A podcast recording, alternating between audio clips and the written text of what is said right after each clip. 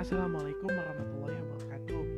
Perkenalkan nama saya Tedeza Mulyadi dengan NIM 1909911 dari kelas 2019 PKNA jurusan Pendidikan Kewarganegaraan. Nah, gimana nih teman-teman kabarnya? Semoga sehat-sehat ya di rumahnya masing-masing eh, dan tetap di rumah aja gitu, jangan ke mana-mana karena memang kondisinya sedang, sedang seperti ini. Eh, ini ya teman-teman di sini saya akan mengkritisi dan menanggapi presentasi dari kelompok 9 yaitu dari saudara Diksi Inka Pradana dan saudari Nita Raspinia.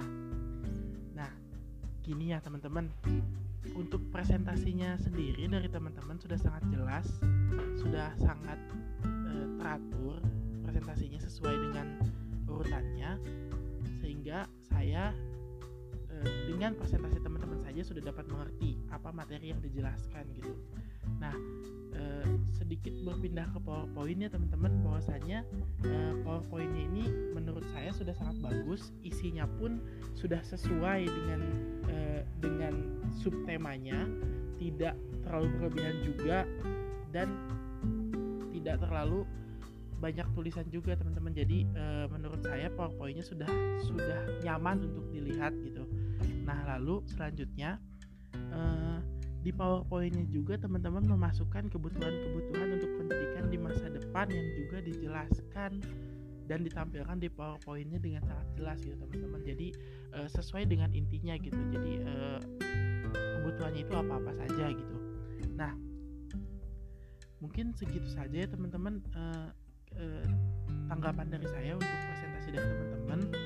Selanjutnya eh, saya ingin bertanya kepada teman-teman kelompok 9 bahwasanya kan teman-teman membahas tentang eh, pendidikan di masa depan ya teman-teman. Nah, eh, seperti yang kita ketahui ya teman-teman, di masa sekarang saja proses pendidikan itu banyak sekali tantangannya teman-teman. Banyak sekali tantangan yang belum bisa terselesaikan gitu jika kita berbicara tentang pendidikan di masa depan, teman-teman, saya ingin bertanya, tantangan apa sih menurut teman-teman nih ya?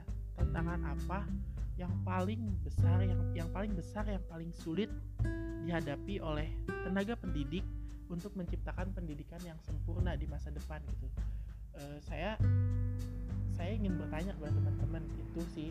Jadi uh, saya ingin mengetahui tanggapan teman-teman saja seperti apa uh, tantangan apalagi uh, sebagai calon guru menurut teman-teman apa yang memang harus dirubah di pendidikan di masa yang akan datang gitu teman-teman sehingga menghasilkan pendidikan yang sempurna mungkin itu saja pertanyaan dari saya teman-teman dan e, tanggapan dari saya selebihnya sudah sangat baik teman-teman mempresentasikan materi ini dengan sangat jelas dengan sangat rinci terima kasih sebelumnya itu saja dari saya. Wassalamualaikum warahmatullahi wabarakatuh.